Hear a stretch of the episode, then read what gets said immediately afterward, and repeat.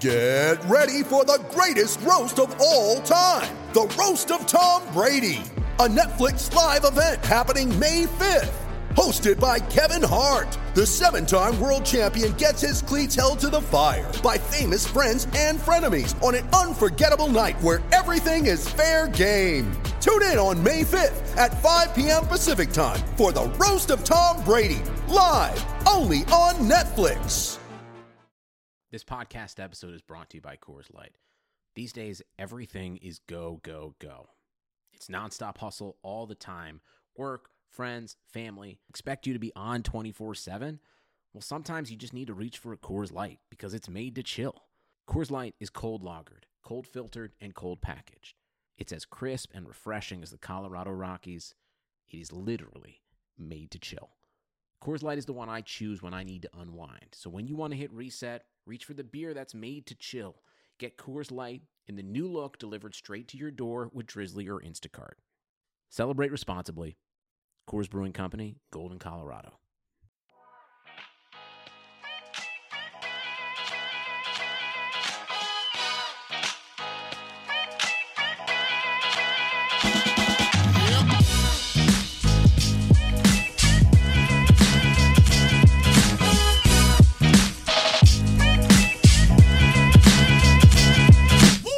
And we're back on the Established Pass podcast presented by Clutch Points. Uh, I am your host, Blake Lovell. With me, as always, is my co host, Dylan Reagan. And Dylan, uh, I guess the first question for anyone who really listens to our podcast, uh, knowing where your loyalty lies, um, I can't imagine that you're feeling too great as we record this podcast. Both of your teams suffered losses. So, their first losses of the season, it just was not a good weekend for you. I feel better about one, but that doesn't happen to be the team I'm actually a fan of. So we'll get into that a bit more. I think my actual focus right now is uh, definitely on the Dodger playoff run about to come up. So that's my favorite team in all of sports and the one that I actually live and die with. So I'll, I'll try to ignore some of these things that we're going to talk about shortly after the podcast is done recording. it's already baseball season in Los Angeles. Um, we'll get to that game uh, here in a bit. But as always, uh, this time of week we run through all the action from Sunday. And, and as I told Dylan before we started recording, I think this was one of the weirdest Sundays that we've seen in a while mm-hmm. in the NFL. Now, there will probably be one that tops it along the way here, but.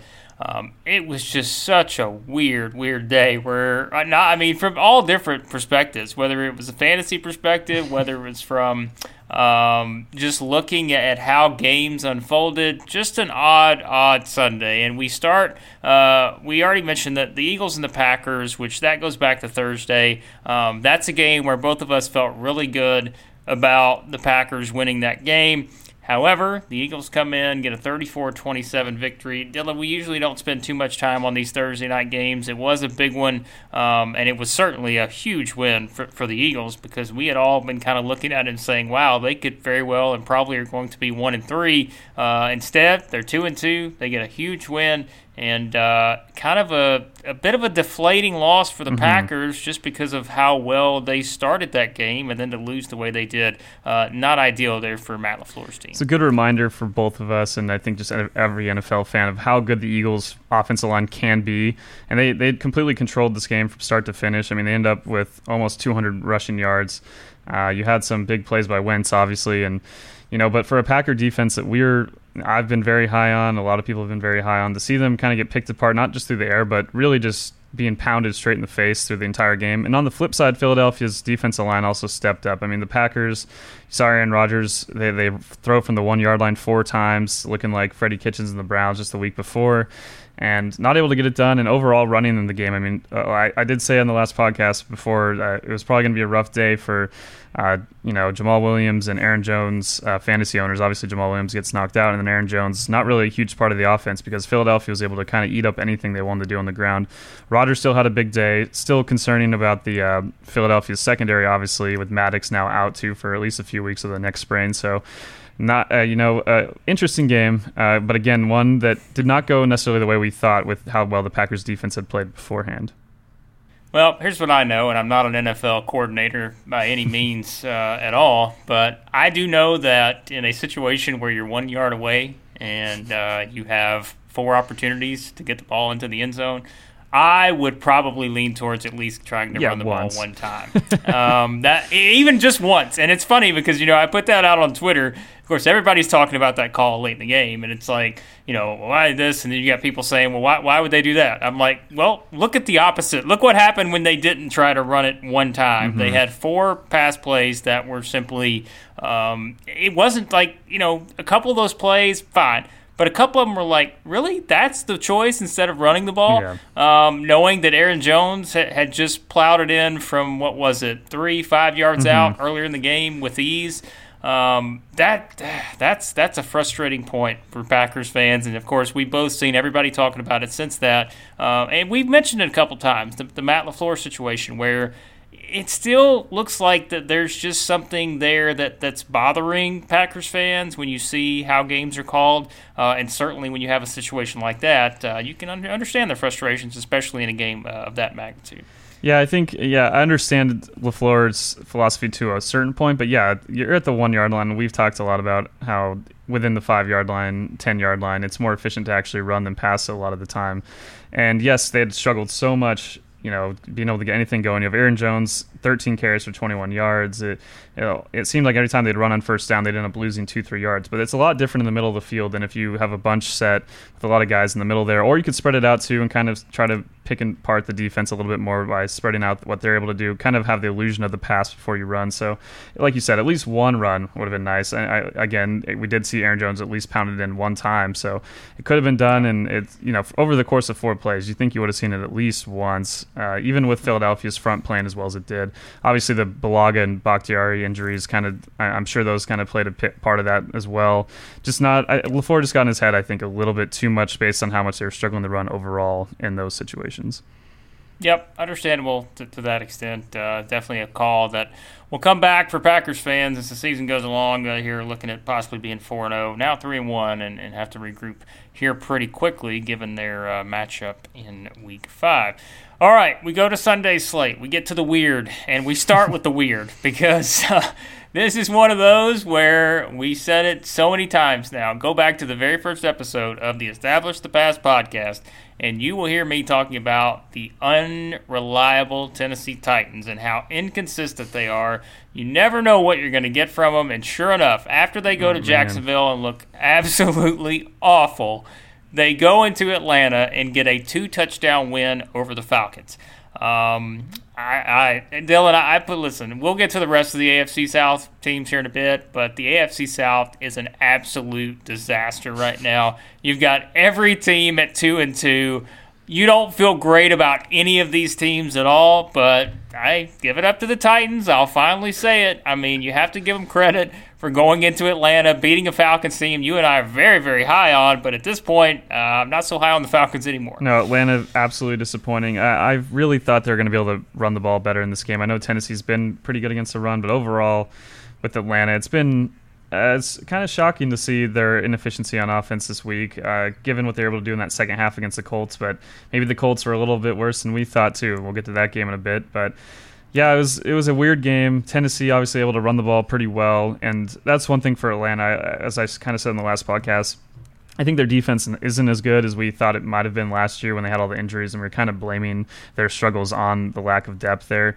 Now this year with pretty good health, and they're still you know not able to get things done, still giving up chunk yards on the ground, and made Marcus Mariota look great. This is this was the day for the 2015 uh, number one and two picks. The, both these quarterbacks for the first time in their careers on the same day threw for three touchdowns. Um, it was an interesting game, and you know AJ Brown, I think obviously fantasy wise only had three catches, but you're able to see what he's able to do. And I, I as much as Corey Davis, there's a lot had a better game overall, and could be you know people think he's going to have a huge part of this offense, but I think it's clear that AJ Brown is their most dynamic playmaker. That I mean, Tennessee did well to kind of grab him when they did in the draft. Some teams would probably like to have him right now with the lack of playmakers on their end. So. Uh, another weird game, though. Like you said, it's hard to really know what to take away from Tennessee. I tweeted during the game, I don't really know what to make of the Titans. Again, like I picked them to win the division, but I don't have any confidence that they're gonna, you know, win out, lose out. Who knows? Like each week, they're probably one of the tougher teams to pick because you just don't know what version of them you're gonna get. Yeah, and it's just you don't you never have any idea what you're going to see from them, uh, how they approach the game. You mentioned AJ Brown. We go back to after week one, where he had the good performance against the Browns, his first game. We're like, hey, make sure you keep an eye on this guy. I think I had him on my waiver wire list that first week, but then took him off to replace him with someone who maybe stepped into a bigger role. Uh, mm-hmm. But now we'll talk about him a little later. Uh, he's definitely someone to keep an eye on because uh, you mentioned the Corey Davis situation. Uh, feels like AJ Brown is the guy there uh, for them. They're seeing how well he's played, and people thought it was kind of a steal with where they got him in the draft, and uh, now uh, we're certainly seeing that uh, here thus far. Um, all right, let's go to the Browns and the Ravens. Um, here you go again. Another just weird, weird game that uh, you and I were all on the Ravens. We're thinking, all right, it's time. They're about to take a big step forward here, far and away, looking like the best team in that division. The Cleveland Browns have been so disappointing to this point. Uh, we don't know what we're going to get from them. And what do they do? They go in and score 40 points uh, on the Ravens on the road. And um, Nick Chubb just mm-hmm. runs like a madman. Uh, 20 carries, 165 yards, three touchdowns. Baker Mayfield looks pretty good. Um, and and really, you know, if you think about it, the game wasn't as close as the score indicated 40 to 25. Mm-hmm. They had the late play uh, to Willie Snead that made it that close. It was a complete dismantling uh, for the Browns to get the win there, and uh, Lamar Jackson didn't look great. Uh, but you have to hand it to the Browns. That that's a huge road win for a team that's been knocked down a lot by us, by a lot of people. Uh, at least give them credit for going on the road and getting a big win there. Yeah, with all the injuries they've had in the secondary, and they still continue to, you know, the previous week, you know, holding the Rams to 20 points here with 25 and that late touchdown, like you said, with Baltimore. They're, they're bending but not breaking. They gave up a lot of yards. They still were giving up a lot of yards per carry from Baltimore, but when they got down into the end zone, they're able to force turnovers, able to kind of stop them when they needed to. And it's impressive to see because, again, their secondary is so banged up with their starting two corners and uh, out again on Denzel Ward and Greedy Williams, and then on the back end as well at safety. So, it was interesting. I, I, the biggest shock to me for sure was the play of Cleveland's offensive line. I did not expect. Yes, you know we get got to give Nick Chubb a lot of credit, but there were a lot of holes that he was getting that I did not anticipate the Browns creating against the Baltimore Ravens. I think the most disappointing on the flip side, the most disappointing performance has to be the Ravens uh, front seven. I they got completely shredded, completely uh, caught off guard. I don't know what they thought was going to happen. They they played them the Browns in Week 17 last year, and it was a tough game. And yes, the Browns offense line was in probably a little better shape back then with Kevin Zeitler, but nonetheless, it was it was staggering to see. And uh, you mentioned Baker Mayfield. You see what he can do when he has time. He, he still had a, few, you know, throws that were kind of made you scratch your head, but overall a good game. And um, I, as much as I want to credit him, I, I, do think he had a lot more time. It didn't look, you didn't see him kind of like he was against the Rams, constantly getting pressured. Uh, leaking out to the right side and having to throw the ball off his back foot. You saw a lot more confident throws, and I did like how they, you know, incorporated Jarvis Landry into the game plan a bit more. This team scored 40 points, and Odell Beckham Jr. had 20 yards. I mean, it's it's nuts to think about, and he could have had you know 50 passing yards if he, if that one ball was held onto. So overall for the Browns, it was good to see. We did mention, you know, if the Browns were going to win uh, you know, it's finally going to have to be their offense kind of reaching its peak. And I don't know if this is quite their peak. There's a lot more they can do, but it is exciting to see if you're Cleveland. You're you're definitely uh, taken aback with all your worries about the offensive line. For at least one week, you can feel a little bit better about how they played. Yeah, of course, Brandon Williams not playing for the Ravens. Yeah, uh, that true. certainly was a, a huge deal. Um, and you you know you've heard a lot of people talk about that after the game, and, and certainly you know one of them was surprising because it wasn't exactly an injury. John Harbaugh was talking about that after the game, just one of those deals where he had kind of a, something flare up and just couldn't play, and no one expected it, and so uh, certainly changed the, the, game plan a bit for the Ravens. But like you said, still still no reason to give up uh, that many rushing yards and uh, that many points uh, to a team that really you know sort of struggled mm-hmm. to, to, that point. But yeah, big win for the Browns. And uh, now here they are, right there atop the, the AFC North, and oh uh, right back on track here moving forward. But Dylan, we both go from 0 and 3 on our picks uh, for the week to finally getting a win here, and it's a, it's a somber one, I must say. Uh, it's one that I don't want to be right about because I have been hyping up the potential 6 and 0 Buffalo Bills here on the podcast for weeks, and it was oh, once again everything. We blame the Patriots for everything. Um, they completely let me down get a win in Buffalo, and now the Bills are no longer headed to six and zero. Oh. Um, but uh, I mean, what else do you say about the Patriots here? I think we all kind of knew it wasn't going to be a stellar offensive performance, even though they put up 13 points in the first quarter. Um, we just we knew it was going to be a grinded out mm-hmm. type of game. It always is between these two teams, especially in Buffalo. Um, uh, you know, the the Josh Allen play that's the one everybody's talking about, but really even before that, you know, Josh Allen didn't play well. Uh, he just as any as no one has been able to do against this Patriots defense. Um, and once again, the Patriots go on the road. They grind out a win uh, for the Bills. Now you've got Josh Allen in concussion protocol. Don't really know what the status is there with him. Uh, either way, the Patriots are still undefeated. The Bills still have a nice upcoming schedule, so it's not the end of the world for them to lose this game. Uh, mm-hmm. But what do you, I mean? Uh, Again, the Patriots defense, as it has been every single week now, is the story of this game. Out of all these games that we talked about that are kind of crazy and is a crazy week overall, this one was about as close to what I thought would happen, I guess, just yep. in terms of the confidence that we both have had in the Bills defense. And even though they'd played weaker opponents, the underlying stats, you know, adjusting for the, the strength of their opponents show that they're still one of the best defenses in the NFL. And I think if you're a Bills fan, yeah, your offense, uh, as we talked about in this podcast previewing it, we didn't really see the receivers being able to uh, create a ton of openings against the, the Pats secondary, and it was going to be a Pats defense that we still regard and I still regard as one of the best in the NFL, and they still and they played at the top of their game. But for the Bills, for what they're able to do to Tom Brady, I mean, you do not see him obviously. Yeah, the one interception in the end zone, you do not see that happen often from him. But just overall in the whole game, he did not have a lot going. I mean, he, under fifty percent on his passes, that rarely happens completing them and had ended up with a QBR of 10.3. That's it's just a uh, we did talk, you know, they don't have Isaiah Wynn. You lose James Develin, and they're really going to have to change what they do as an offense, and it was going to be tough to adjust on the fly against a tough defense like this. So for the Bills, uh, your your defense is going to carry you as it has the last couple of years, and uh, you know their offense is going to have better days against better uh, or you know easier opponents. So, but and there's like we said, the strength of their schedule kind of lines up well, and it will be tough without Josh Allen. He had a tough day, and I didn't not too surprised that Bill Belichick was able to get Josh Allen to make a bunch of mistakes, but uh, you know still when they play other opponents, it's going to be tough if they don't have him in there. Uh, the defense already is a defense that's going to be put in a ton of tough situations just based on how their offense performs and uh, that will kind of take a toll over the course of a year if you keep having to be on the field, keep having to have short, uh, you know, fields to stop. So overall, um, it's never a good loss, but for the Bills, they did prove to anyone that thought it was laughable that they would be able to compete in this game. They did prove that they can uh, put up with the Pats' offense at the very least. So we'll see what they're able to do next yeah. week.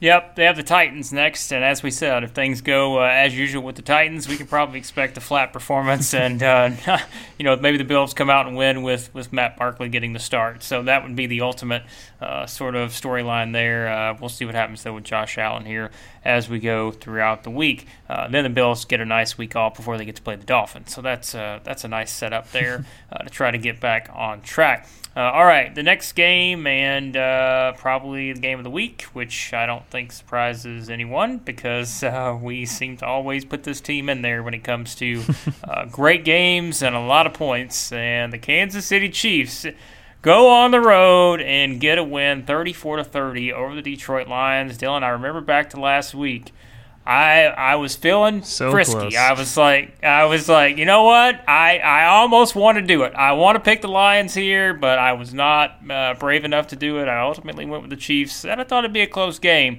uh, and it was. And it was a situation where really, if you're the Lions, you feel like you should have won that game, but then you remember that Patrick Mahomes is under center, and once again. I mean, this guy, it just doesn't get any better than what he is doing right now he makes that huge play late in the game with his legs and then sets them up uh, in perfect position to get the touchdown to win the game. Mm-hmm. I mean, what is it? 65,243 games in a row now that the Chiefs have scored uh, over 26 points. Yeah, 26. I mean, it's, it's just it's just inevitable now. And really, I think the, it honestly, the Chiefs got the win, but I also felt like I learned a lot about the Lions here because I was already saying that I thought that they were they were obviously better than we thought they mm-hmm. would be. But really, you look at this Lions team. I mean, you feel like they're in a pretty good position now, especially when you look around at the rest of that division, which we'll talk about more here in a minute with a couple other teams. I mean, the Lions are playing really well right now. It's a tough loss. It's not one that anybody's going to be happy about. But I thought the Lions showed a lot in a game like that. I've been critical of a couple of the Lions' wins and some of the luck they got. Now it's the flip side in this game. If you take away that fumble return at the one yard line, that's like basically yeah. a 14 point swing right there. And uh, in a four point game, that's a huge difference. So uh, I feel like I'm more impressed for the Lions than I, you know, than a lot of their victories this year, where they've, you know, relied on turnovers and special teams plays and kind of luck that went against them this time. Yet they still almost won. Uh, I wasn't too surprised with the Lions being able to score points. We've talked about the Chiefs' defense; they're the worst defense in the NFL against the run. Secondary is still not great, and Matthew Stafford showed for all the critical takes on him that when he when he has time when the running game's going well, he can be a really good quarterback. And he had a you know that one touchdown throw through the seam through between four guys, and it was just on the money. And you see why you see the talent that uh, Stafford has, and it, when he's on top of his game, this offense is going to be rolling against a lot of teams, no matter how good the defense is. So encouraging on that end for the Lions defense. They, I mean, Mahomes doesn't score a touchdown, but he's still Patrick Mahomes. He still does so many things. I mean, you see the one of my favorite plays was when they were earlier in the game. They had a fourth down, I believe, at the one yard line, and it was the first of Darrel Williams touchdowns. And keeps his eyes up and makes it as it almost like a reverse play action. It keeps the defense frozen like he's going to throw because it's Mahomes. They're all watching him, and then next thing you know, he's handing off at the exact moment, and it's a touchdown. So even when he's not scoring himself, he can impact the game with so many other things he does with his eyes and just his overall ability. And like you said, you, know they can defend every receiver, they can have the perfect defense, but Mahomes can also use his legs on that you know that fourth down conversion with with his legs. And overall, for the Lions, you know you can't it's tough because you, you obviously you feel like you should have won this game, you could have won this game, but at the same time, there's only so much you can do against Patrick Mahomes, and unless you get a little break here or there, it's really hard to stop that guy when the game's on the line.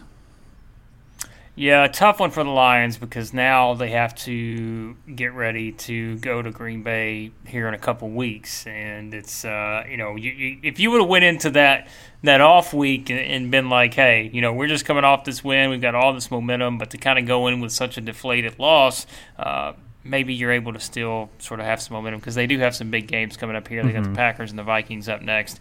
Um, so trying to build off of that performance for the Chiefs, they just keep on rocking, keep on rolling, and uh, they'll play a team that is coming off of. Uh, a surprising loss uh, this week, and that is the Indianapolis Colts, who lose at home, 31 to 24, to the Oakland Raiders.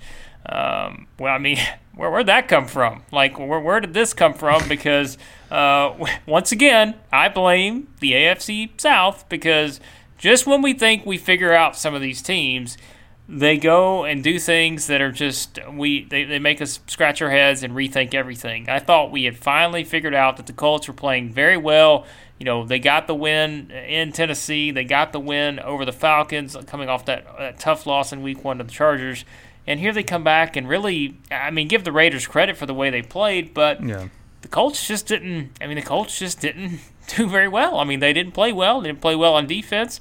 Um, they had some some issues that just ah, it's just one of those games again in the NFL where we we've looked down all these games we've already talked about some of the weird ones, and we're gonna have more. We're gonna talk about in a minute.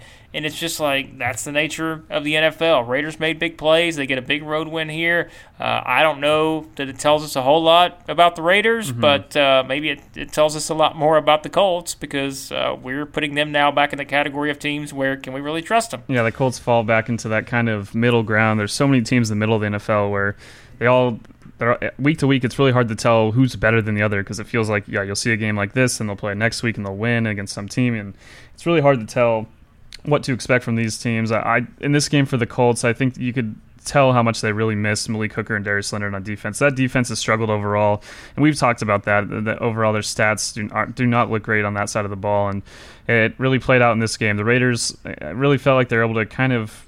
It wasn't, you know, the offense was good and they had some big plays and everything, but they had a great balance between passing and running the ball, which uh, with not every team's going to need to do that, but with Oakland's offense, what they're able to do, uh, Josh Jacobs definitely getting more plays in the receiving game, I think, is a good thing as well. The guy's so dynamic in the open field. As, as much as he had a pretty solid day on the ground, I do think if they can incorporate him in the passing game more, that's better for them. And for their defense, uh, I don't know how much I can take away from them. They, they did stop the Colts' uh, attack for most of the game and looked pretty good, but uh, I don't know if that was more of the Colts just looking like they missed T.Y. Hilton. It felt, it felt like, you know, having that one guy that can really separate separate himself when they really need to. These last couple of weeks for the Colts, and they get these big scores late in these games, even in the loss of the Chargers and stuff like that. They you know, he was always the guy that when they really, when Brissett really needed someone to get open, he was going to make a play. And you just can't replace someone like T.Y. Hilton. And uh, didn't feel like their offense had the same punch. And overall for the Colts, yeah, definitely not not nearly as confident as I thought we would be. Uh, again, it's only four weeks in, so we're still, you know, we've got a quarter of the season now through for most of these teams, except for the a couple teams that had a bye. So we're still learning a lot. And I think the one thing we learned for the Colts is if, if Darius Leonard and Malik Hooker, obviously Hooker out for a while, and then if Leonard can't get back on the field, that they really miss him, and they really miss that, having that uh, core, you know, heart of their defense really in the middle there. It, it just didn't look like they had a ton of life on either side in this game. Yeah, I mean, again, that's where you, your star players like that's what we that's how we they, we look at teams, and if your star players are, are producing, then you're going to win games. And unfortunately for the Colts, they just didn't have enough of their star players on the field, um, and so that opened up that opportunity for the Raiders uh, to get a win. And uh, now for the Colts, it does feel like a missed opportunity because you could have been sitting there at three and one, now going into a showdown uh, in prime time against the Chiefs uh, this upcoming week, and so having to travel uh, and play, it's just gonna that's a tough one. You know, that's a that's a tough game, and mm-hmm. you would have felt like trying to get a win there um, would have been a lot more ideal when you consider uh, the matchup coming into uh, this upcoming week. So, uh, one game that did not go uh, in the direction that uh, we, you know, that would have made this the, the, the ultimate weird uh, day in, in the NFL, um, and that is the Chargers and the Dolphins. Although I will say early on, uh, I was yeah I mentioned you last week. I said I'm not going to make this my lock of the week just because I feel like the Chargers are sometimes the Chargers and uh, they lose or play bad, play down to their competition, like you've said before. Um, maybe saw that a little bit early on, but at the end of the day, the talent just overcame, and uh, the Chargers get the win, and they covered. So yep. barely uh, though. making another one, making another one because uh, the Dolphins they're they're getting better, I guess, uh, but it's just they just don't have uh, the horses right now to be able to, to keep up with some of these teams. And uh, as expected, it was the kind of day uh, that we figured it would be uh, for the Chargers, really in all areas. I mean, you know, Austin Ekeler didn't have a huge game, but he still uh, produced a touchdown, and, and Philip Rivers had no issues. I mean, 24 of 30, he just he did what he wanted against that secondary. Um, Dylan, I don't know what all what do we really say about this. Uh, the Chargers now now we're just in wait and see mode with the Chargers getting Melvin Gordon back on the field uh, because that's that's where mm-hmm. we really start looking at the Chargers and decide okay is this team an AFC title contender? Um, where exactly are they once they get Melvin Gordon back? Kind of felt like an exhibition game for the Chargers because I don't think we really learned a ton, but it might have been the first time that we actually saw them missing Melvin Gordon. For all you know, they had control of the game. For I'm joking that they barely covered. And, yeah, I mean they did score late to to cover by four and a half points here. They they really did not run the ball well at all. I mean they're averaging yeah. under under 2.5 yards per carry. I mean when usually when you're winning late, obviously teams are going to run the ball more, and they just didn't have any success against the Dolphins defensive line that's been shredded by everyone they've faced. So if there if there's one thing to take away on, on a negative side for the Chargers, maybe it was just a lack of motivation, knowing that they're not really playing a NFL caliber team to you know to be blunt at this point. Uh, maybe that's what it was because we have seen the Chargers run much better than this in past weeks against better defenses. So hopefully, you know, with Melvin Gordon getting back into the swing of things, they'll be able to pick that up. And he's the kind of guy that uh, does do well after contact. And overall, I, I, do think it'll be a little bit different motivation going into the next week. It felt like the Chargers knew they were overmatched, the Dolphins were overmatched by them and they kind of took advantage of that. And yeah, like you said, Philip Rivers didn't have any trouble. It seemed like he was just sitting back, doing whatever he wanted. So it's kind of weird to see all the time he had in the pocket, yet they couldn't get anything going on the ground. It, that was the only thing that really s- struck me from this whole game. Rosen, again, we've talked about how you know as much as all the talent's bad around him, he can still make some good throws, and he had some great throws on the money down the field. There's there's encouraging things to take, but at the end of the day, there's just not enough talent in this team on either side of the ball to expect anything. It's just more of the same from the Dolphins, and uh, you know each week it kind of feels like they maybe are improving. So if you're a t- Dolphin fan, at least there's something to take from these games. Uh, they're you know they're definitely more it seems motivated in those first two weeks where it looked like they did not uh, you had all the reports of guys having trade requests. It feels like maybe Brian Flores is getting a better hold of the team, and you know they're realistic about what they're uh, what's going on right now, but they're coming together a bit more. I feel like um, on both sides, but again, there's just not enough talent for it to really matter this year. But that that's more for the long road kind of view. Yeah, the Dolphins don't have a win on the season, but the, you could argue they got a win this past weekend uh, when Tua Tagovailoa threw uh, seven touchdowns uh, for Alabama, and so uh, at least they got to see that. And I think I, I read actually on Clutch Points that uh, the GM, uh, the Dolphins, was actually there at that game. So just just take that for what it's worth. Uh, at least you uh, have something to look at and, and be intrigued by as we get closer uh, to draft season uh, here at the first of next year. But yeah, uh, another one of those games you thought could be a Justin Jackson Justin Jackson game, and of course he didn't play, yeah. so that may have helped out a little bit there. Uh, but yep, win for the Chargers. They move along here, ready to get Melvin Gordon back in the fold. Uh, another victory for the New York football Giants as they are marching along on their quest to a Super Bowl uh, this season, uh, or maybe at some point in the future, with Daniel Jones at the helm because he is now 2 0 as a starter. The Giants beat the Redskins 24 3. Um, another game where, I mean, we, we both expected the Giants to win this game. It was a bit more, you know, one-sided than expected. Mm-hmm. Uh, Redskins got off to a bad start. We saw Dwayne Haskins make his debut, not quite the debut that Daniel Jones made a week ago. Um, but uh, again, I mean, you saw the way the offense. Wayne Gallman played well. I thought, uh, given you know his role, he's not going to be Saquon Barkley, but he played well given what the, they gave him. And uh, now you see Saquon talking about he's got the walking boot off. He's thinking he's going to be back sooner than expected. Everything is coming together for the Giants here. Yeah, I mean, I wouldn't expect their defense to play this well. We were joking before the podcast that we saw they scored what 24 fantasy points as a defense.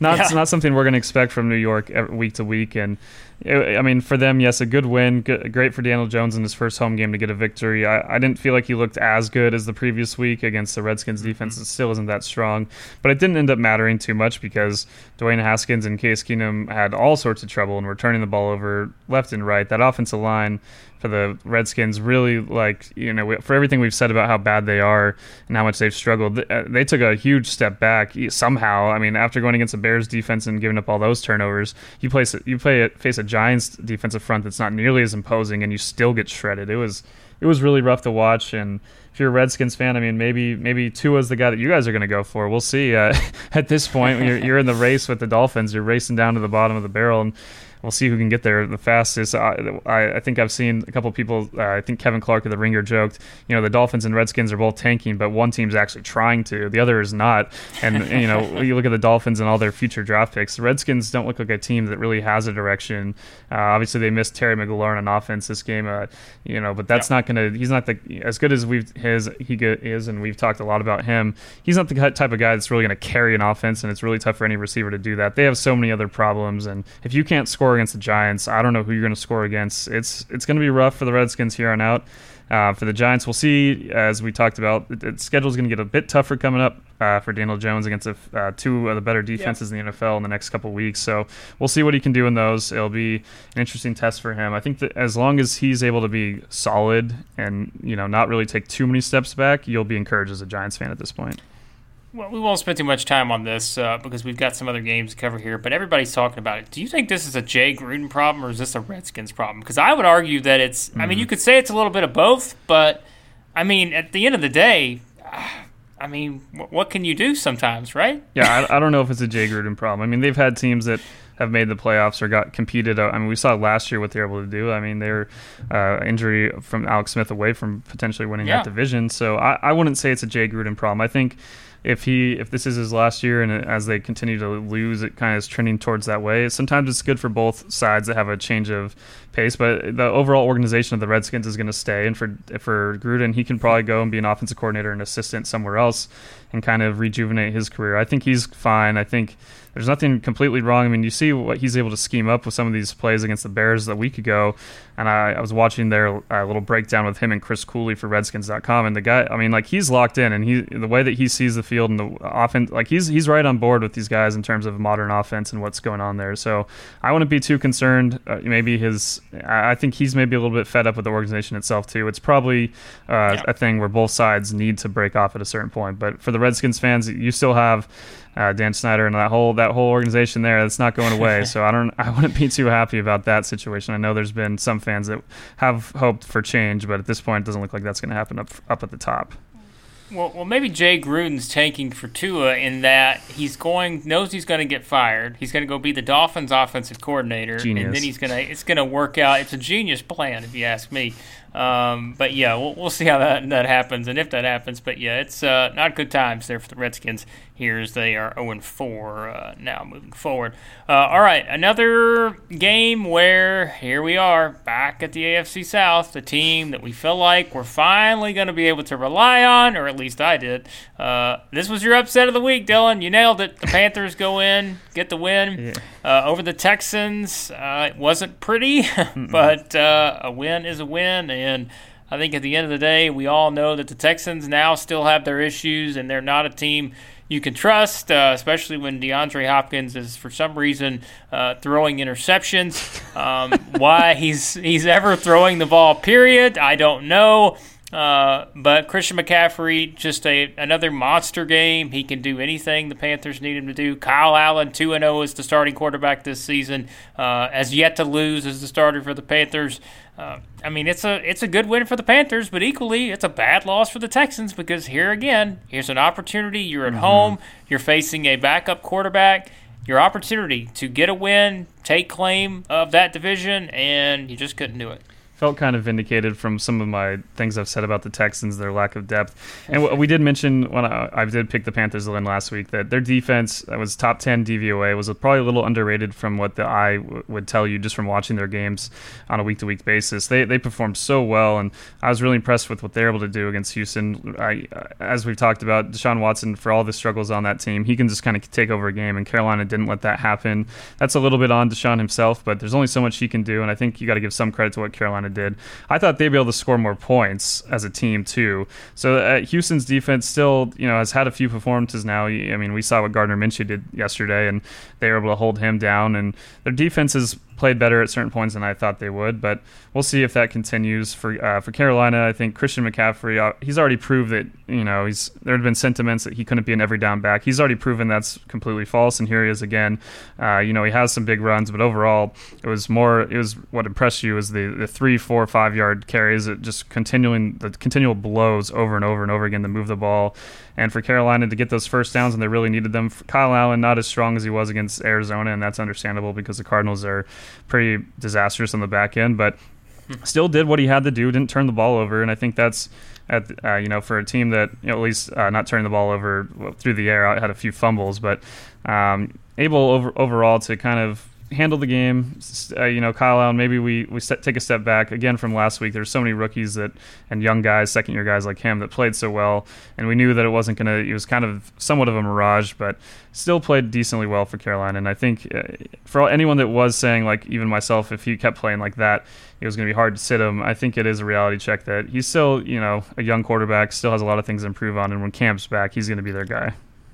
Yeah, at this point, it doesn't seem like Cam's in a rush to get back, and it doesn't seem like they're in a rush to bring him back. So uh, that leaves the unknowns for the Panthers. We don't know what we're going to get, how long Kyle Allen's going to be under center, uh, but we'll we'll see because that's going to be an important part of them as they try to make a playoff run uh, in what is obviously becoming a, a division we knew was going to be tough. But uh, when we get to one of those games here in a second, uh, there are some teams making some strides, and uh, that's what the Panthers are going to try to do there in that division. All right, you mentioned the Cardinals. Great segue because uh, they're next up, and uh, they didn't look any better on defense uh, this time around. As the Seahawks get a 27 to 10 win there in Phoenix. Um, really, you know, you mentioned earlier the Patriots Bills game, kind of what you expected. I think this was pretty much exactly what I expected uh, in terms of Yeah. how these two teams played. You didn't feel like the Seahawks were going to be a team that put up 45 points or anything like that, even as, as bad as the Cardinals have been on defense. But once again, just kind of a methodical, uh, efficient type of a performance from Russell Wilson. Uh, the Seahawks players, you know, the passing game we knew was going to be fine, and they were really no issues here. Um, I mean, just the Cardinals are what they are right now. They're, they're a bad defense. Kyler Murray still he's going through growing pains. We see that. Uh, week in and week out. Congrats to Larry Fitzgerald. Great accomplishment for him uh, to move into second all time on the on the receptions list. Um, I really wish David Johnson could play for a winning team because uh, I think that guy's really really good. Yeah. But he just at some point, uh, you know, it's just it is what it is. He, he gets devalued because he just continues mm-hmm. to, to mm-hmm. play for a team that can't make any strides good win for the Seahawks. Uh, you feel pretty good about where they're at right now, especially as we'll get to in a minute, uh, where we look around at that division. Mm-hmm. Uh, Seahawks uh, playing pretty well and a good bounce back. I know how they played against the Saints, but but a good bounce back win here. Yeah, we, we talked about the Seahawks and them needing the bounce back, and like you just said, sure enough, here they are against a Cardinal team that is again worse than they maybe looked in the first two weeks, and it continued in this week. So take take it for what you will, but I still think you have to give the Seahawks defense credit. Arizona has been able to move the ball on some teams, and I, I, you know for Seattle and everything they've done, their defense this whole season has kind of been a concern, and I'm still not sold on them. We'll see what they do this week against the Rams and Jared Goff struggles, but I, I think they took a, uh, some steps forward at least, and I think there's something to be encouraged by. I think Clowney's, you know, obviously has a touchdown, but they're just overall played a lot better, and uh, we'll see if they're able to keep that up moving forward. Uh, obviously, Will Dissly, I think every uh, we weren't alone. I think everyone, any analyst probably picked, you know, you just pick any tight end that's facing the Cardinals at this point, had another big week. And it was good to see Chris Carson kind of bounce back. Uh, doesn't fumble, which is always an encouraging thing for a fantasy owner or a Seahawks fan.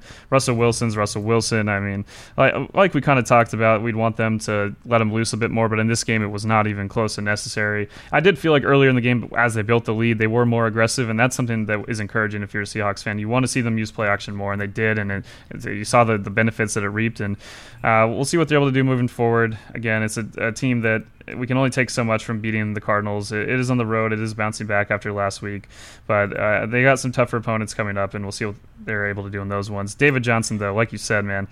Uh, so this is part of the thing with running backs. Obviously, you can be great, you can do everything right, and he's such a dual threat, so dynamic and so many things that he does. But at the end of the day, it's you need other parts of the team. It's it's not like it's not quite the same as a quarterback. And sure enough, I mean, it doesn't help when you have an offensive line like theirs. Um, that's not great. Uh, you know, for all the plays he did in the passing game, and you see what he does in the open field, he still struggled to, you know, running play after running play, gain too many yards against Seattle. Well, uh, I don't know if you know this still. I don't know if you've looked ahead, but uh, next week I hadn't even looked at the rest of the schedule, but I'm going to give you my game of the week already. It's going to be the Cardinals and the Bengals. I don't know that anybody's going to stop anyone in that game. Um, give give me a sixty to you know fifty seven type of game. I'm all in on the oh, Cardinals and the Bengals. Um, but hey, you know, fantasy alert. You mentioned Will Dissly, Tyler Eifert, C.J. Uzomah. They're they're your guys next week because they're playing against the Cardinals, and we know Cardinals, for some reason, just have no awareness when it comes to tight ends, uh, who are continually just racking up uh, great games against them uh, in every game thus far this season. All right, Dylan, I'm just going to give you the floor here oh, because no. Uh, we have we have made it to one of the strangest games I can remember, and this this you know goes over that entire weird Sunday.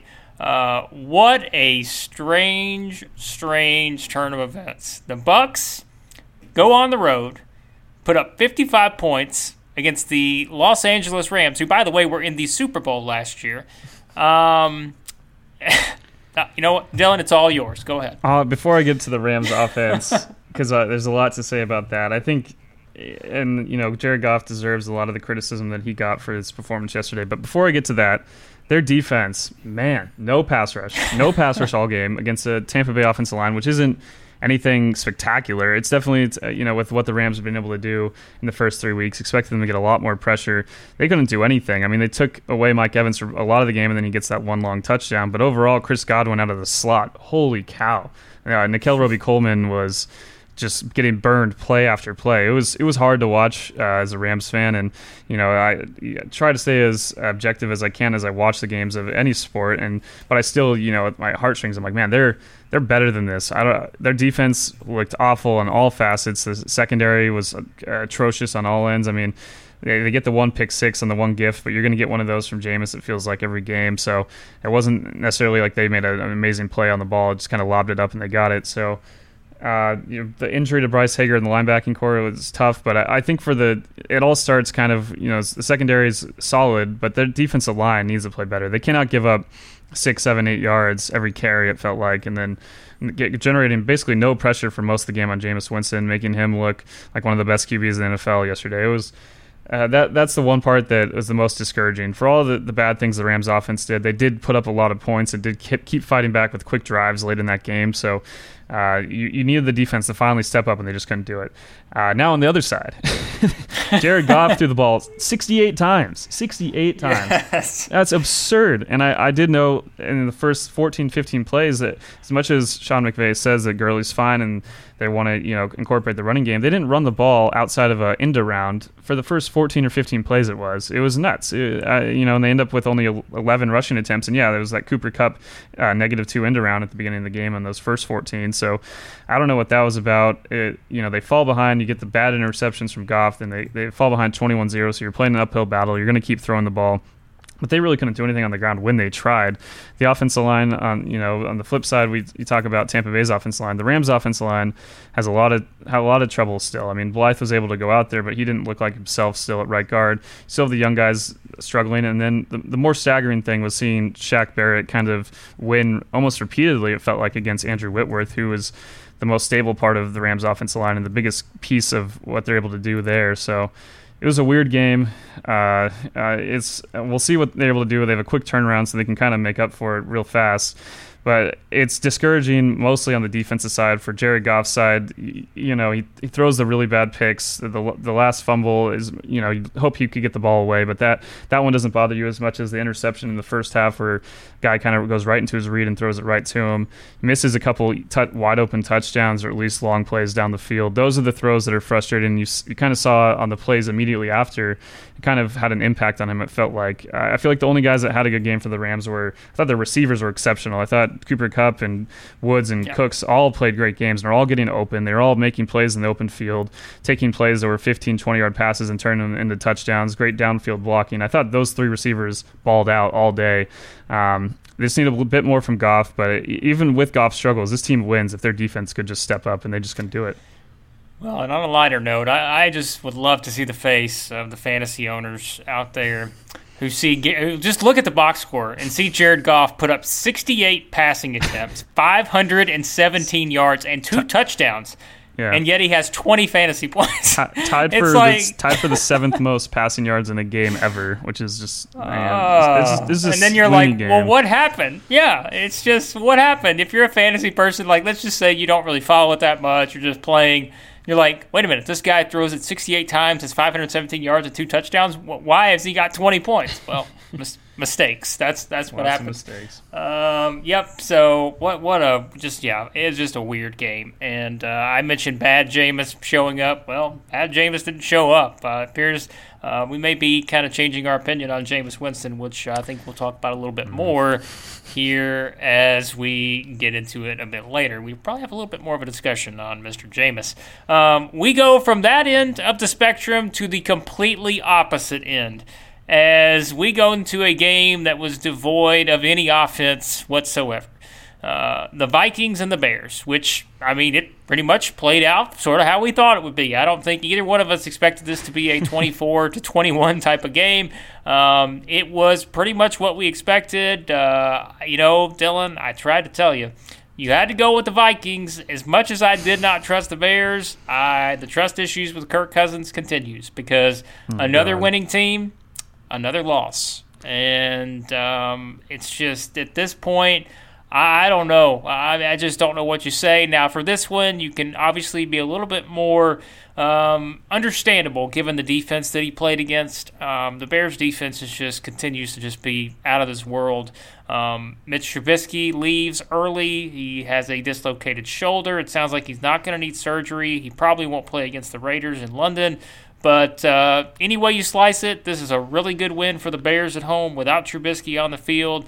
And for the Vikings, it's another instance of where are we going to have the offense we need uh, to be able to win games because the defense is good enough.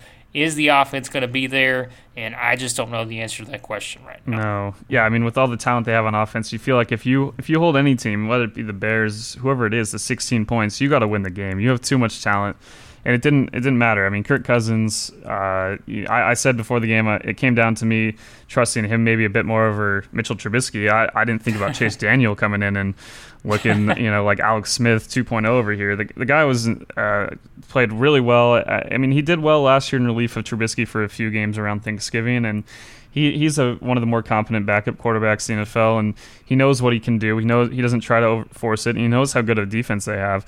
So for the Bears, uh, there's concerns about their offense remain. I mean, the Vikings have a great defense. That's very true, and I, I still, uh, you know, Chicago still can't has struggled to run the ball. David Montgomery hasn't really lived up to all the fantasy hype. Tarik Cohen, I mean, he did, made some more plays out of the backfield catching the ball with the one touchdown. But overall, still not a lot happening on that offense uh, over the course of the year. That the NFC, I mean, overall, every team kind of has some flaws. So they still have some, and but at the end of the day, their defense is so good and. Uh, for everything Minnesota, you know how, how good Dalvin Cooks looked at certain points and everything they're able to do when Kirk Cousins has a clean pocket. None of it matters if they can't block. None of it matters if Kirk Cousins, when he does have the throws, and there were a few there, despite everything Chicago's able to do, and he wasn't able to hit them down the field. You have Adam Thielen after the game uh, kind of not so subtly calling him out for not hitting the deep the deep passes. I mean, for a guy that completed 27 passes, I believe it was, if I look real quick, yeah, 27 passes. Uh, you think you out of 36, you think that's not too bad, but then you look at the over, overall numbers, the total yards being under 240, uh, and you, all the sacks he took, the QBRs under 15. It's just it's it's more the same for Kirk Cousins against not just these winning teams, but these good defenses overall. And it's it's really disappointing for a Vikings team that knows that with the better quarterback and probably still a better offensive line to be a little fair to him, they have everything else to win a Super Bowl. But they, uh, that's their Achilles heel. We knew it was probably going to be uh, coming into the season, and here it is uh, early in the year. Uh, they'll, they'll, still be in the conversation, I think, for a long time, but. Um, it's hard to see them in these big games when they really need Cousins to step up. He just has not shown that he can do it. Yep, good to know that's my uh, pick I'm leaning on for the division. Um, it's going to be the right Lions. Now, you know it's going to be yeah, the Lions. yeah, I, at this point, it looks like it. I mean, they look like the team I'm most impressed with at this point. But um, yeah, for the good news, I think for, for the Vikings is that they are now one of 13 teams who are two and two, so they're not out of it. Um, you know, one, one of 13 teams now in the NFL who are sitting at two and two on the season, and they get to go play at the Giants next. Um, so a little bit easier defense to yes. work with in that one for uh, Kirk Cousins. All right, Dylan, I tried to tell you about the Bears and the Vikings. I tried to tell you about Minshew Mania because, I, I mean, what can I oh say? We, we sat here on this podcast and we were just talking away. I was telling you that we were both picking the Jags, but you changed your pick mid course. And man, you do it once again and it burns you. Gardner Minshew comes through in the clutch gives the Jacksonville Jaguars a huge road win over the Denver Broncos. Um, another just heartbreaking loss for the Broncos, who have now lost two home games this year um, on game-winning kicks. Yep.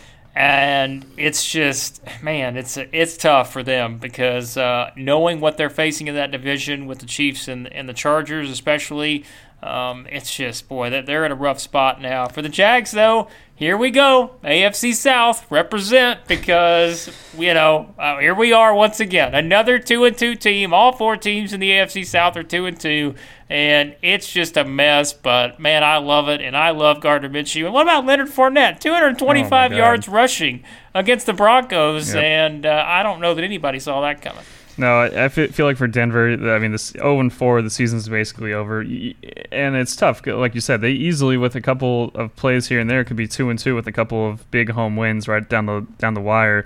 I mean, with Joe Flacco plays as well as he did, which wasn't fantastic, but it's well enough that this is kind of the formula I'm sure Denver envisioned. If Flacco can play like this, you got to win the games, and the defense just is not as good as they thought it would be. Early, I mean, you have a lead, and uh, credit to the Jaguars, they're you know losing by double digits, and they, they do not stop their game plan. They do not stop running. And I uh, for, everything going into the season, Denver's defense has not been good, and uh, I thought they, they they were pretty good last year overall, and they somehow they've taken a step back. You'd think they would be better with Fangio and adding some talent. and uh, you know Von Miller finally gets that sack. But overall, they've struggled so much, and I know they did get some pressure. And Gardner Minshew is a magician in the pocket, and for all the credit to him, it's uh, I it, it, couldn't be more fun to watch that guy. And for the Jaguars, uh, you know, going into the season, maybe you had some expectations, but Nick Foles gets hurt now. Gardner's having his show going on. I feel like it's just you know, you're playing with house money now. It, whatever happens to the Jaguars season, just enjoy the ride. It's going to be so much fun. Uh, if they can run the ball like this, it really adds another layer to their offense with what Minshew's been able to do through the air. I I don't think they're going to constantly be able to average seven yards per carry, and obviously Fournette has that one long run that kind of boosted that average. But overall, he's still you know beyond that was still pounding away, still getting chunks of yards each time they ran. Uh, still, uh, they really wore out Denver's defense over the course of the game, and you saw that second half, the, Broncos defense had nothing going, and uh, you know, I'm not beyond just that, you know, the game-winning touchdown or sorry, field goal drive. They did have a few other drives that were just punch after punch after punch, and then they hit them over the top, or Gardner makes a play, and it, it just breaks their back. And uh, for the Broncos. I'm not sure what. Where do you go from here? Uh, it's your own four. Yeah. You thought you know, you're not really in a position to rebuild. You're kind of just stuck, and I, I think they're going to win some games over the course of the season. They have enough talent. They, they can do enough things, but it's not going to be a lot. And where do you go from there? I don't know. Well, how about I mean, of course, Bradley Chubb now out for the season with a torn ACL. Yep. Um, and so that's a huge hit. And I was you you said they're going to win some games. Well, let me just present something. Let me just present a schedule to you real quick, and I want you to tell me in which of these games you think they're going to get a win. All right, let me just give you a small sample size here. They're at the Chargers next week.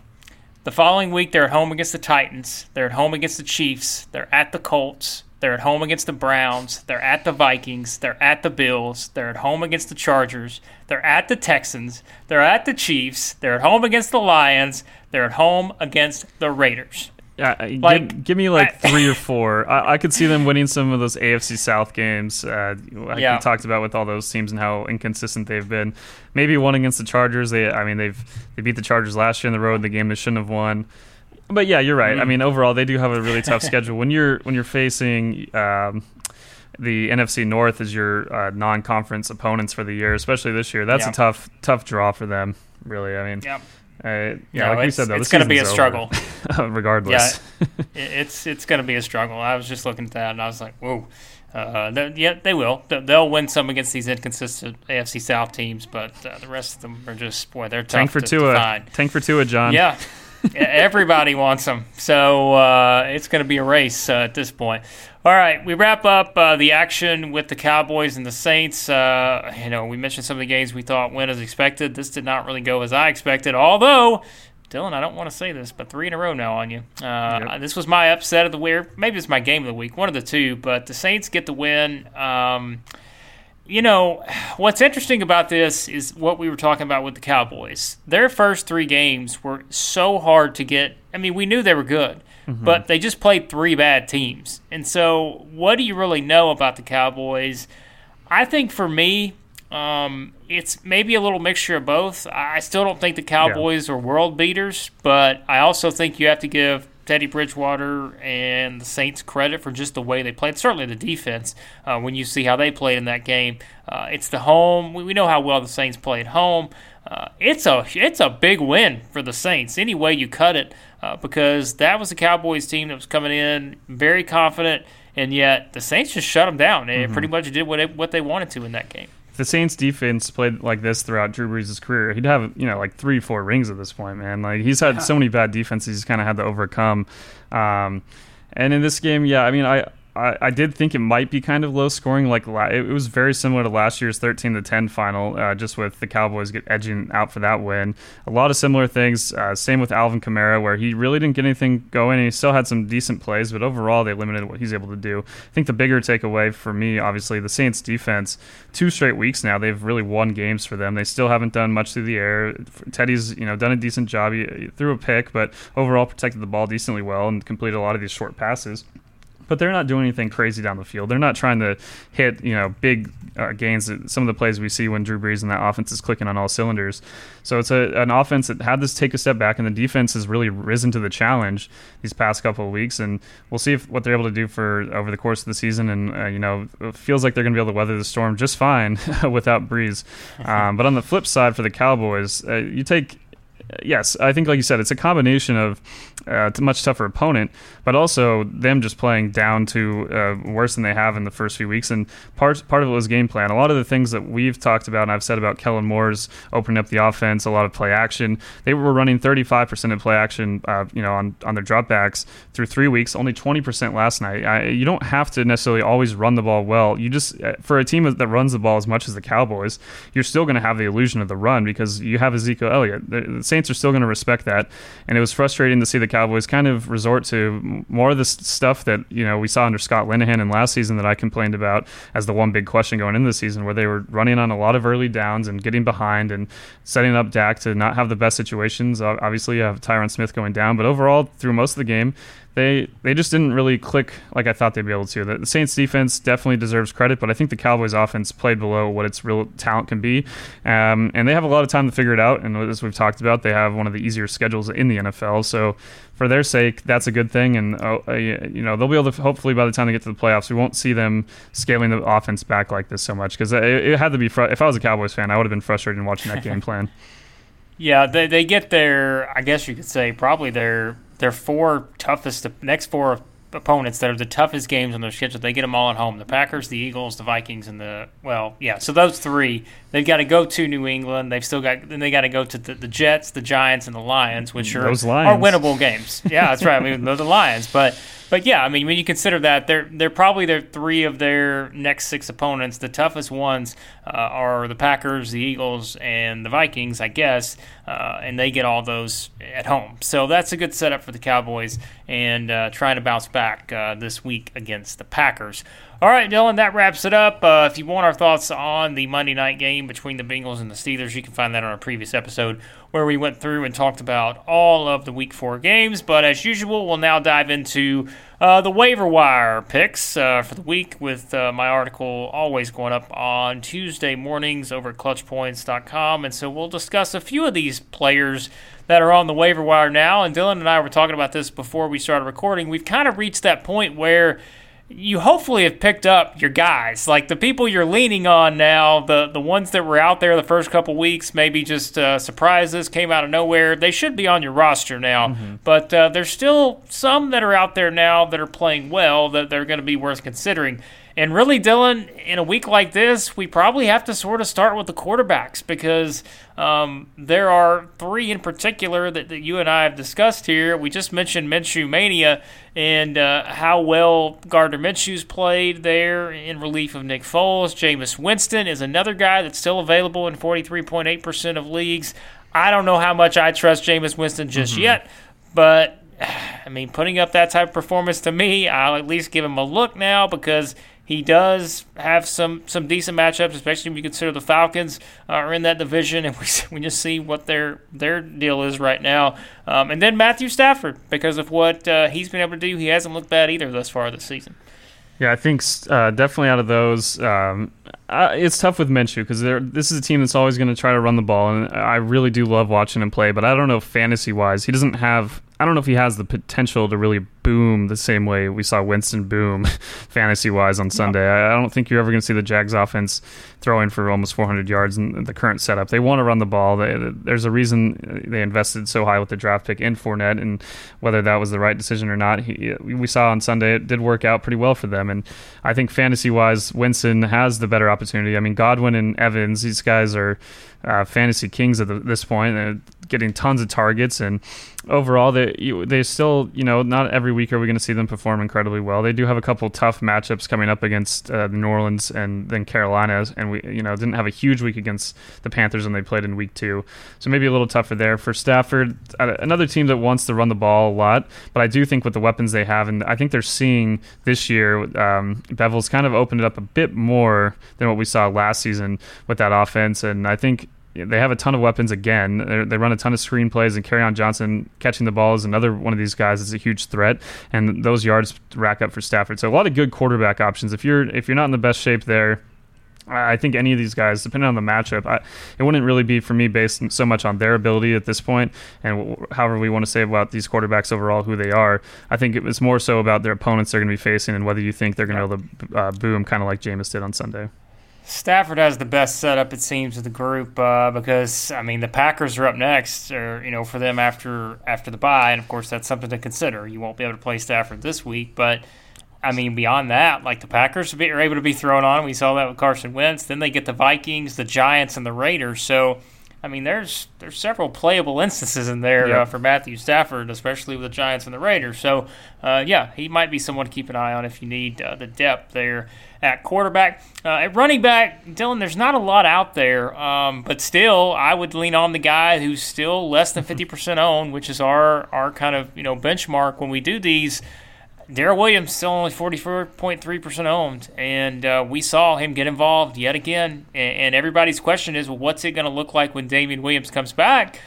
I'd argue that I still think Darrel Williams has played well enough to where I don't think it's a guarantee that mm-hmm. all of a sudden he just goes to the sideline and we don't see him anymore. I, I just don't see that happening because he has played so well to this point. Um, and then Ronald Jones, who we're seeing get much more involved, and we, we mentioned the improved uh, offense there for the Bucs. Ronald Jones only 41.2% owned. They may be the best two options of the group uh, running back this week. Yeah, if either either of those guys are available, absolutely would jump on them as we have in separate leagues with Darrel Williams, and we've uh, saw the benefits yep. of that last week. Uh, yeah, I mean, there was a report uh, a week ago about how when Damien Williams does come back, that it's still going to be LeSean and Darrel getting most of the carries. So that's great news for Darrel owners, not great news for Damien owners. We'll see if it all how it all plays out. I think all those guys are talented, and I feel like Andy Reid would find a way to kind of have a rotation with all of them. So that's not the new the best thing for fantasy owners, but you know when we're talking about waiver wire running backs, it doesn't really get much better than him. Uh, Ronald Jones. Yeah, week week to week, still not going to be a guy I would rely on a ton. But it, uh, you know, we, yeah. we saw what he's able to do, and he's still a guy that a lot. Of, if you, you read more into uh, beyond all the you know just regular numbers, a guy that struggled kind of hitting his holes and kind of struggled with being patient and uh, and his and their schemes running the ball. But I thought this past week he did a little bit better. Uh, obviously, the offensive line for Tampa Bay won most of the day against the Rams, as we talked about. So uh, we'll see if they're able to do that moving forward. But easily out of the guys that are under that 50% ownage rate, these are the top two, uh, like quite easily. I think uh, there's a lot of other guys on there that are decent names, but not not guys I'm going to rely on. We know these two guys are going to get a lot of carries week to week. Yeah, Ronald Jones, 150 yards on the ground. To combine the past two weeks. So he's someone that's kind of emerging. Then he had that first week, he had 75 yards on the ground against the Niners. So, mm-hmm. uh, yeah, maybe, maybe someone who's getting a lot better and could be an option there for you if you need help there. Uh, the wide receiver group, uh, I've got it sort of narrowed down to four. As we always say, these could change based on injuries by the time the article goes up Tuesday morning. We get a lot more injury reports. Uh, we see, you know, who are in situations to, to maybe have expanded roles. Uh, Mohamed Sanu, this guy is one that I relied on, Dylan um, a lot the past mm-hmm. couple years in fantasy because he's just kind of that guy that'll pop up, get you 18, 20 points here or there. And now with seeing how the Falcons play, and, and if they're just going to fall behind in games like this and have to throw it so much, give me Mohamed Sanu and an offense that's going to throw the ball a lot. Um, Geronimo Allison, you know, Davante Adams has the injury, and it seems like it's a day to day thing. I'm sure he'll probably be fine. Probably plays this week. I don't know. I'm not a doctor. But uh, still, it's clear that someone like Geronimo Allison, you know, in, in places has value just in that offense. A.J. Brown, we mentioned him earlier. He's not getting a ton of receptions, but if he's emerging as their their go to guy in that offense, I still don't trust Marcus Mariota. I probably won't trust him for a while, uh, but he's still an option that's out there. And then I'm going to give you Preston Williams. I keep talking about him for the Dolphins. He didn't have a huge game against the Chargers, but I still think he's the best receiver on the roster. Sorry, DeVante Parker.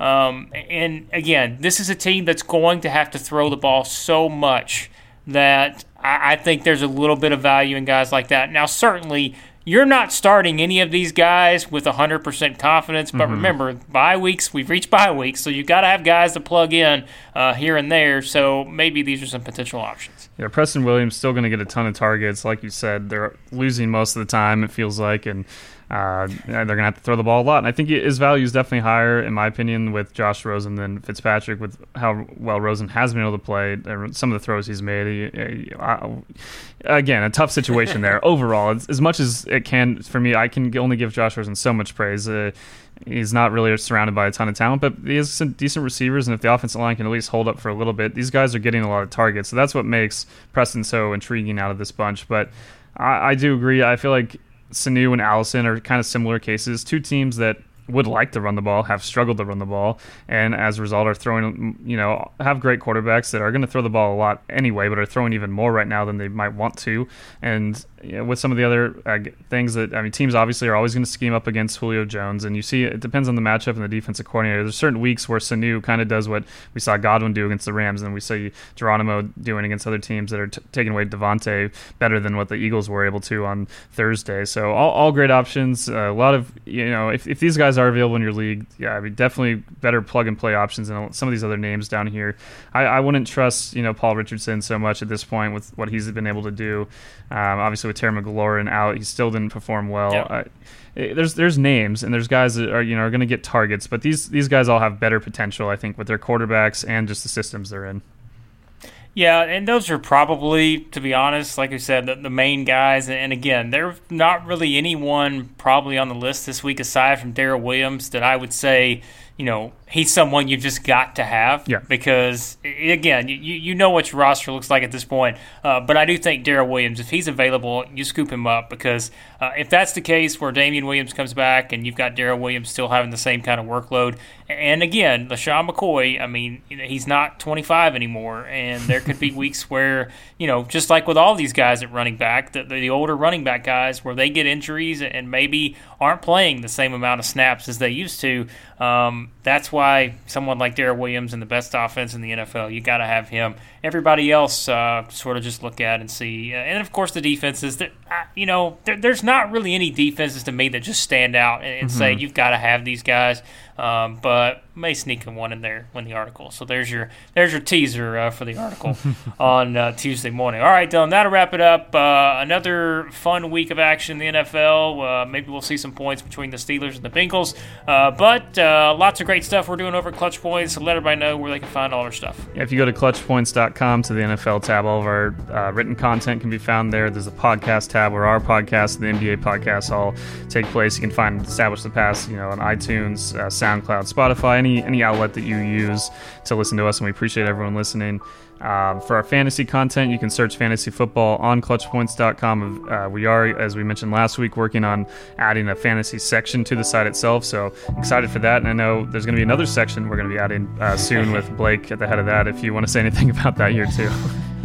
Yes, uh, we are going to finally do college basketball, which uh, it's funny because on the very first episode of the podcast, so we mentioned uh, if you're someone like, wait a minute, isn't this the college basketball guy talking about the NFL? Um, no, yes, we, we are finally going to have that, and uh, we've got a lot of exciting stuff uh, on the way there. So if you're an NFL fan, you love college basketball, you'll be able to get all that at clutchpoints.com. So be sure you check all that out. And uh, next time on the podcast, uh, we will give you our picks for the upcoming week uh, in the NFL. Should be uh, a fun week ahead as we go into week five, not knowing what to expect from some of these teams. Again, 13 teams at 2 and 2.